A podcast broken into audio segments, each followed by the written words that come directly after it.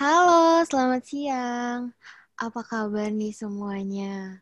Semoga kita dan kalian selalu dalam lindungan Allah Subhanahu wa taala. Apalagi di tengah pandemi COVID-19 ini yang semuanya serba di rumah aja. Mulai dari kita nih para pelajar, mahasiswa, bahkan pekerja kantoran aja ngelakuin kegiatannya tuh dari rumah gitu loh.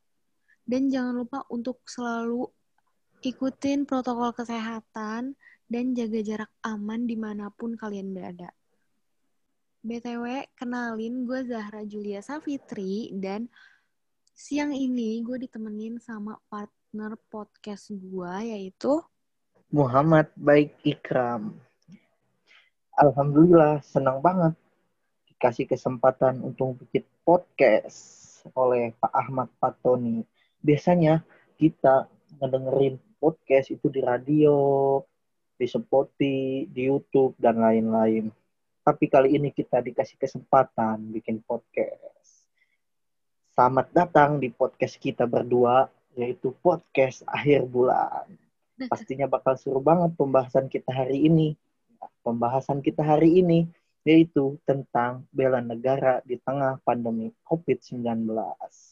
Oke, okay, here we go. Oke, okay, here we go.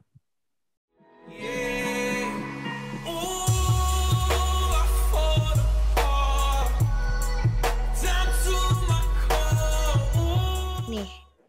apa sih bela negara menurut lo nih, Bay? Ya, kalau menurut gue sih, bela negara itu adalah sikap dan perilaku warga negara yang dijiwai oleh kecintaannya kepada negara kesatuan Republik Indonesia yang berdasarkan Pancasila dan Undang-Undang Dasar 1945 dalam menjalin kelangsungan hidup bangsa dan negara yang seutuhnya. Begitu, Jul. Oke, kalau menurut gue nih ya, bela negara itu sikap yang wajib dimiliki oleh setiap warga negara untuk membuktikan sikap patriotisme dan kecintaannya terhadap NKRI sesuai dengan Undang-Undang Dasar 1945 dan nilai-nilai Pancasila. Sebenarnya jawaban kita tuh mirip-mirip gitu ya kan. Karena emang ya artinya iya, begitu. Mirip. Walaupun ada beda kata tapi tujuannya sama gitu betul banget ya garis besarnya seperti itulah ya tapi lu merasa udah iya. melakukan suatu bela negara atau belum sih gua ya menurut gua ya gua sudah melakukan walaupun itu sedikit sedikit demi sedikit oke okay. apa tuh contohnya yang udah lu lakuin nih ya contohnya iya contohnya itu Jul kayak kita mempelajari sejarah perjuangan pahlawan. Nah, salah satu perwujudan cinta tanah air itu mengetahui perjuangan pahlawan dalam meraih kemerdekaannya, Jul. Itu juga termasuk bela negara, Jul.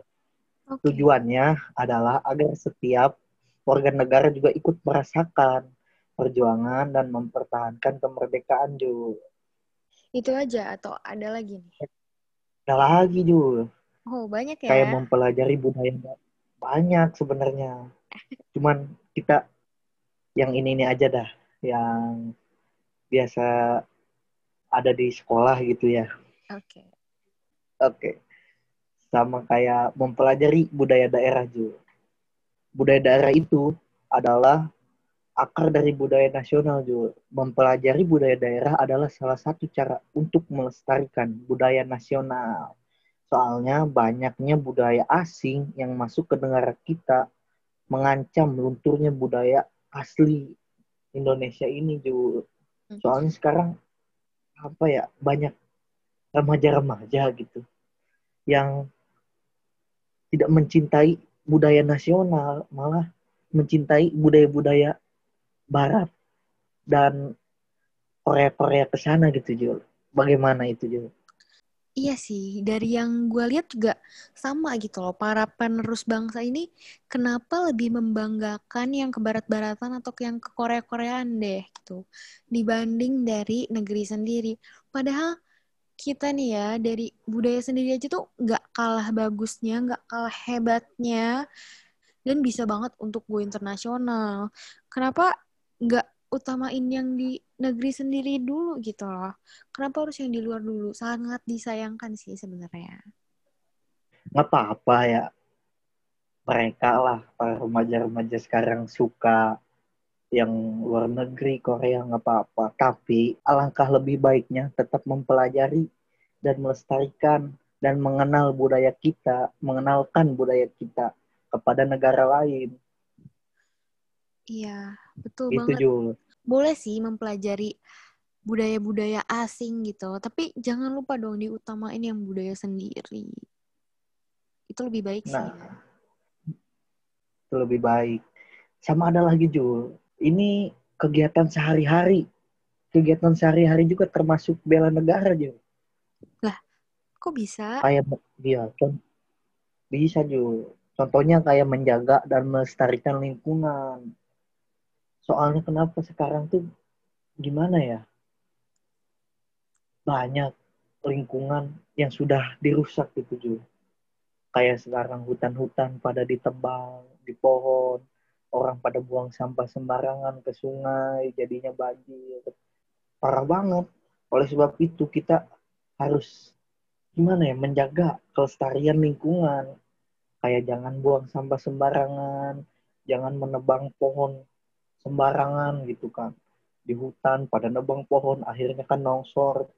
Nah, jadi kita kudu wajib gitu menjaga kelestarian lingkungan kita. Itu juga termasuk bela negara juga. Kalau menurut gua, Tapi emang sih termasuk bela negara karena itu menjaga lingkungan kita sendiri, tempat tinggal kita sendiri. Ya kalau misalkan kita nggak bisa menjaga, nanti makin ambiar gitu ya. Mending dijaga kelas kelestariannya. betul itu juga. Tapi nih ya, menurut lo bela negara tuh penting gak sih? Soalnya menurut gue nih penting banget ya. Karena bela negara tuh bisa membentuk sikap disiplin waktu, terus bisa membentuk jiwa kebersamaan, bisa membentuk mental dan fisik, terus menanamkan rasa kecintaan pada bangsa sesuai dengan kemampuan diri. Setuju gak sih? Nah, menurut gue juga wajib sih Jul. Soalnya tertera dalam pasal 27 ayat 3 Undang-Undang Dasar 1945 Jul menyatakan bahwa semua warga negara berhak dan wajib ikut serta dalam upaya pembelaan negara.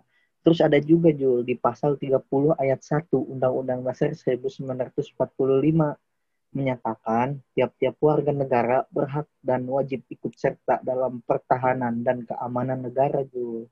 Jadi wajib itu bela negara. Berarti penting banget gitu ya, sebegitu pentingnya. Nah, gini. Sekarang pertanyaannya gimana nih sikap bela negara di saat Indonesia sedang mengalami pandemi kayak gini? Tetap bisa bela negara nggak ya? Nah, pasti banyak banget yang masih bingung, apa gue udah menerapkan sikap bela negara atau belum ya? Apalagi di masa pandemi kayak gini, makin bingung aja nih kelihatannya. Iya, bingung, bingung benar. BTW buat yang belum tahu nih ya, bela negara tuh nggak selalu militer, nggak selalu tentang perang-perangan kok. Soalnya bela negara tuh ada dua gitu ya, ada yang fisik dan non fisik. Lo tau nggak sih bedanya apa tuh baik? Perbedaannya bela negara secara fisik dan non fisik ya. Jadi bela negara secara fisik itu kayak gini Jul. Perjuangan mengangkat senjata apabila ada serangan dari negara asing terhadap kedaulatan bangsa. Terus pembelaan negara secara non fisik itu adalah semua usaha untuk menjaga bangsa serta kedaulatan negara melalui proses peningkatan nasionalisme Jul. Contohnya yang non fisik ya. Contohnya sih yang non fisik kayak ini Jul. Kegiatan kita sehari-hari gitu meningkatkan nasionalisme gitu. Seperti ya menjaga keamanan di daerah belajar tepat waktu terus guru mengajar dengan ikhlas kepada murid-muridnya dan lain sebagainya. Sebenarnya masih banyak contoh-contohnya. Namun ya segitu aja dulu gitu ya Bener banget nih, bahkan sebagai warga negara kita wajib memiliki sikap bela negara. Soalnya nggak cuma TNI atau polisi aja loh yang ngelakuin itu. Semua warga negara bisa banget bela negara dengan caranya sendiri, sesuai dengan profesinya. Soalnya menurut gue banyak banget cara sih untuk melakukan bela negara di tengah pandemi ini. Kayak contohnya si Skamling, ya nggak sih? Ih bener banget. Soalnya gimana ya, di masa pandemi sekarang ini banyak sekali gitu yang kehilangan. Nah, selain sebagainya. Contohnya ya di daerah gua aja. Sehari itu ada permalingan motor. Bahkan nih ya burung di rumah gua aja ditinggalin sebentar hilang. Kayaknya genting banget ini masa pandemi ini. Soalnya kenapa? ada kesempatan dalam kesempitan. Soalnya banyak orang-orang yang kehilangan pekerjaannya akibat COVID-19 ini juga. Jadi wajiblah ada sis kamling, kayak ronda dibagi-bagi pemuda-pemuda biar ada kegiatan juga. Tapi walaupun begitu kita harus menjaga tetap menjaga protokol kesehatan walaupun kita ngumpul-ngumpul tapi jaga jarak dan pakai masker. Hmm, betul banget. Apalagi di awal pandemi ini kita dihebohkan sama pelepasan napi. Oh, jadi ya bener sih kita emang harus jaga-jaga dengan siskamling atau ronda. Karena ya gimana ya was-was aja gitu loh napi yang belum selesai waktu hukumannya tapi udah dibebasin. Tapi lu setuju gak sih kalau dibebasin hmm. kayak gitu? Gue juga gimana ya? Sebenarnya setuju tidak setuju sih. Soalnya apa? Misalkan ya narapidana dilepas dan dilepas dalam masa pandemi, sedangkan di masa pandemi ini mencari pekerjaan susah. Dan para narapidana juga gimana ya? Kalau habis dari penjara itu status dia ada bacaannya na mantan narapidana. Jadi mencari pekerjaan juga dia sulit. Nah, yang ditakutkan takutnya pekerjaan tidak ada tidak dapet yang lain nggak ada lagi. Eh jadi jadi ini kembali ke kriminal lagi. Takutnya ya kayak maling gitu rampok dan lain sebagainya gitu lah. Tapi kan tidak semua hmm. mantan narapidana begitu. Terus setujunya apa nih? Kenapa nih setuju setujunya ya itu sih takutnya ya di penjara kan apa ya namanya berkerumunan gitu. Walaupun aman kayak nggak ada covid tapi petugas kayak petugas sipirnya polisi yang keluar masuk situ takutnya kan nggak bawa covid ntar masuk ke dalam penjara kena satu kena semua. Gitu juga menurut gua mah. Ya agak beda sih ya sama pandangan gua. Soalnya iya. gua lebih ke nggak apa-apa mereka di dalam sel aja gitu. Karena dari awal pandemi aja dia tuh udah di dalam sel jadi kemungkinan dia kena virus itu dikit. Ya meskipun ada mungkin kemungkinan dari polisi-polisi yang keluar masuk tapi mereka tuh bisa gitu loh disosialisasikan tentang virus ini. Jadi bisa mencegah gitu loh untuk pakai masker terus jaga jarak dan yang lain-lain dan melakukan olahraga-olahraga tapi ya pasti ada minusnya juga. Iya. bener sih kata lo. Kalau misalkan di dalam tuh ngeri ngeri sedep gitu ya. Kalau sekali kena ya kena semua. Iya sih. Dan contoh lain selain sis coming itu tetap di rumah aja mematuhi protokol kesehatan terus saling berbagi. Itu juga contoh bela negara di masa pandemi. Gimana sih contoh saling berbagi tuh kayak kalian pesan makanan lewat ojek online, itu kan kita berbagi, berbagi rezeki, dan sekaligus kita tetap di rumah aja. Bener banget itu dulu. Ya, kalau misalkan kita punya rezeki lebih juga kita berbagilah ke yang banyak yang kan orang yang kehilangan pekerjaannya kita bagi-bagi bahkan pas bulan kemarin itu kasusnya di PT ini di Tangerang ada perusahaan besar itu yang di PHK itu hampir 22 ribu orang itu Jo. Banyak ya. Udah di PHK, bansos dikorup. Aduh, jadi gimana ya? Agak prihatin sih tentang berita. Prihatin sekali. Tapi ini sih, kita cukup tenang gitu. Ada kabar baik. Soalnya Bapak Presiden kita, Bapak Jokowi, itu sudah membeli vaksin. Vaksinnya banyak, jutaan. Dan kabarnya ya, itu vaksin akan diberikan gratis kabarnya tapi belum tahu faktanya gimana nanti.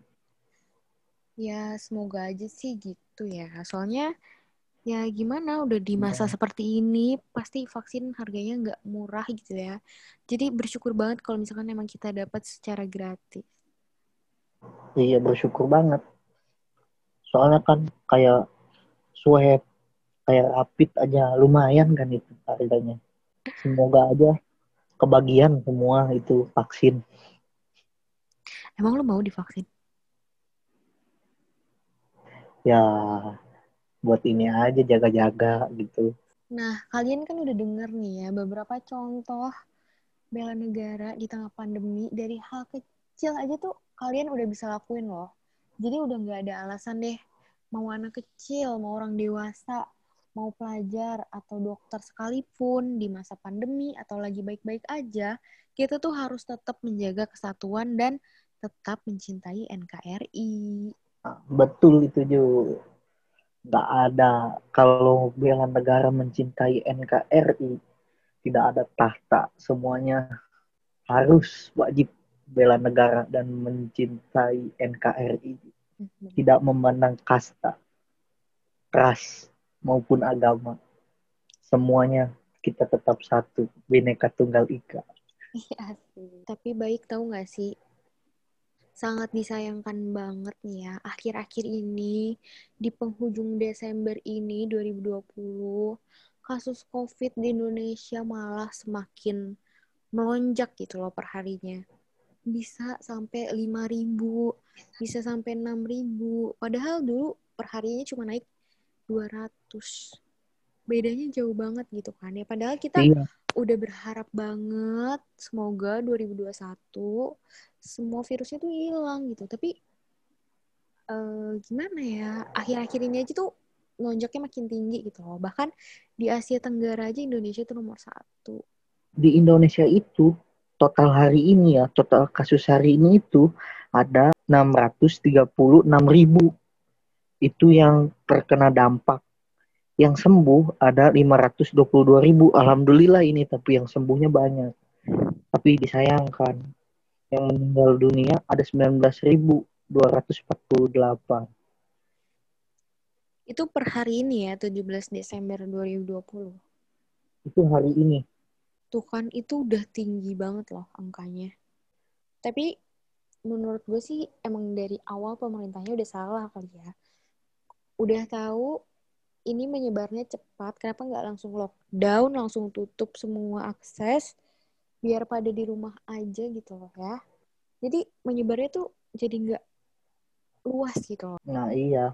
Kayak seperti yang di negara-negara lain gitu. Kayak misalkan di Cina kalau di negara tetangga lain itu dia lockdown lockdown beneran nggak boleh keluar rumah nggak boleh ke rumah-rumah beneran sepi dia tapi dia dikasih donasi kayak makanan ada, bantuan dana dari pemerintahnya tetap jalan dan lancar. Kalau menurut gue ya kalau di Indonesia itu lockdownnya setengah-setengah gitu kalau menurut gue ya. Iya, kayak kemarin aja kasusnya. Labil gitu. Ya, kayak kemarin aja kasusnya. Semua rumah ibadah ditutup. Bahkan sholat Jumat aja untuk kaum muslim gitu ya. Nggak boleh ditiadakan, sholat tarawih ditiadakan. Cukup di rumah aja katanya. Tapi kenapa kayak mall gitu kayak klub-klub kenapa pada dibuka gitu? Kenapa nggak sekalian semuanya ditutup? Kan gitu. Iya sih. Sebenarnya tempat makan juga boleh iya. buka cuma kenapa mereka tuh bisa makan di tempat gitu loh. Kan itu memperbesar kemungkinan untuk yang makan di situ tuh jadi ngumpul gitu kan ya. Meskipun ada jaraknya cuma iya. ya itu terlalu rawan gitu untuk penyebaran kasus COVID-19 ini. Iya kan soalnya virus COVID-19 ini kan tak kasat mata gitu. Tidak terlihat. Kalau terlihat mau kita bisa ngehindar. kan kalau tidak terlihat gimana? Oh, iya, ke situ juga sih. Sebenarnya boleh sih rumah makan buka. Asalkan makannya dibungkus dibawa pulang ke rumah. Betul. Ya atau pesen ke ojek-ojek online. Biar apa ya saling bagi-bagi rezeki di tengah pandemi ini. Gejala-gejala covid itu satu demam terus batuk kering kelelahan nah itu gejala yang paling umum dan gejala yang sedikit tidak umum adalah rasanya tidak nyaman dan nyeri, nyeri tenggorokan, diare, mata merah, sakit kepala, hilang indera rasa atau penciuman, ruam pada kulit atau perubahan warna pada jari tangan atau jari kaki. Nah, itu. Tuh. Apakah Benar. lu ada Bu salah satu dari itu? Alhamdulillah sih nggak ada ya. Baik untuk sekarang. Dan insya Allah terus nggak ada karena gue berusaha untuk di rumah aja nih ya selama 8 bulan gitu loh. Bagaimana nih? Bagaimana keadaan anda setelah 8 bulan di rumah aja? Apakah sudah merasakan dampak dari ganasnya COVID-19 ini? Oke. okay. Dampak positifnya sih ya jadi lebih bersih lah ya jadi nggak kena panas-panasan gitu. Tapi dampak negatifnya tuh banyak. Jadi lebih mager terus jadi gendutan gak sih gara-gara makan terus? Makan tidur makan tidur. Betul itu. Udah gitu bosen banget karena kita kuliah aja tuh dari rumah gitu padahal pengen banget gitu kan ngerasain jadi mahasiswa baru di sebuah universitas datang ke kampus terus kita ospek atau PPSPT gitu namanya ya kalau di Gunadarma.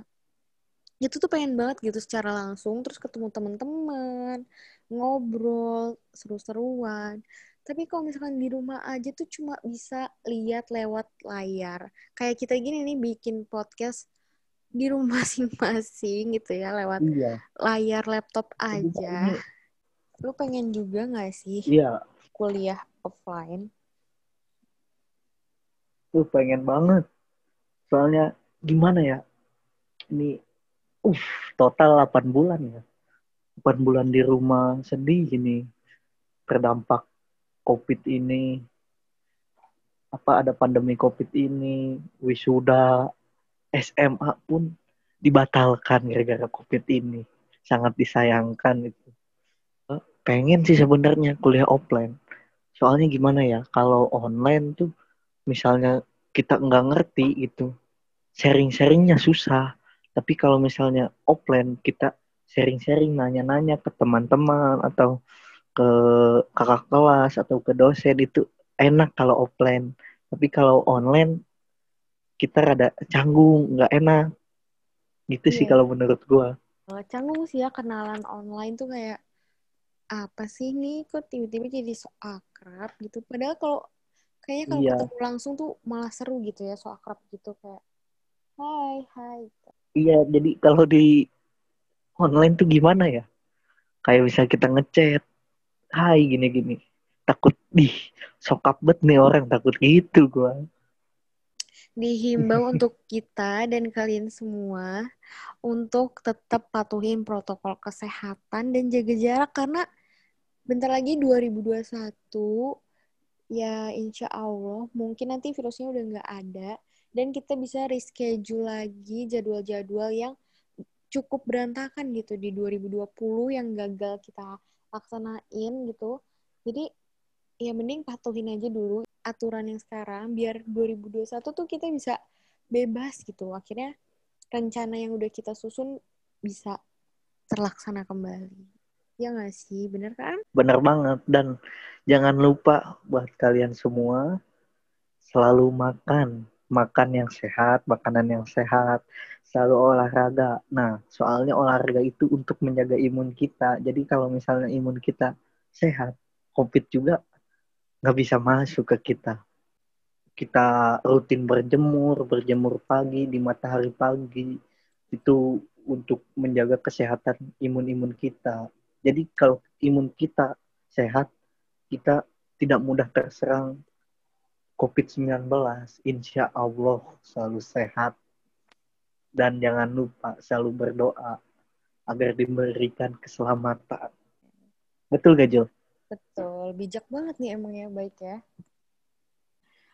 Udah cukup lama nih kita berbincang-bincang tentang bela negara dan pandemi COVID-19 ini. Lumayan juga ya pembahasan kita hari ini. Kayak asik banget gak sih? Saik pokoknya. Semoga celotehan kita hari ini, podcast kita hari ini dapat bermanfaat untuk semua yang dengerin podcast ini. Dan jangan kapok-kapok Iya. ya untuk tungguin terus podcast kita selanjutnya. Mohon maaf jika ada salah kata itu datangnya dari kami berdua pribadi dan jika ada kata-kata yang bagus atau ber- termotivasi itu datangnya dari Tuhan semata. Oke, terima kasih kepada pendengar semua nih yang udah mau stay di podcast kita dari awal sampai akhir sampai kita nih udah capek banget gitu ya, udah ngos-ngosan untuk ngomong.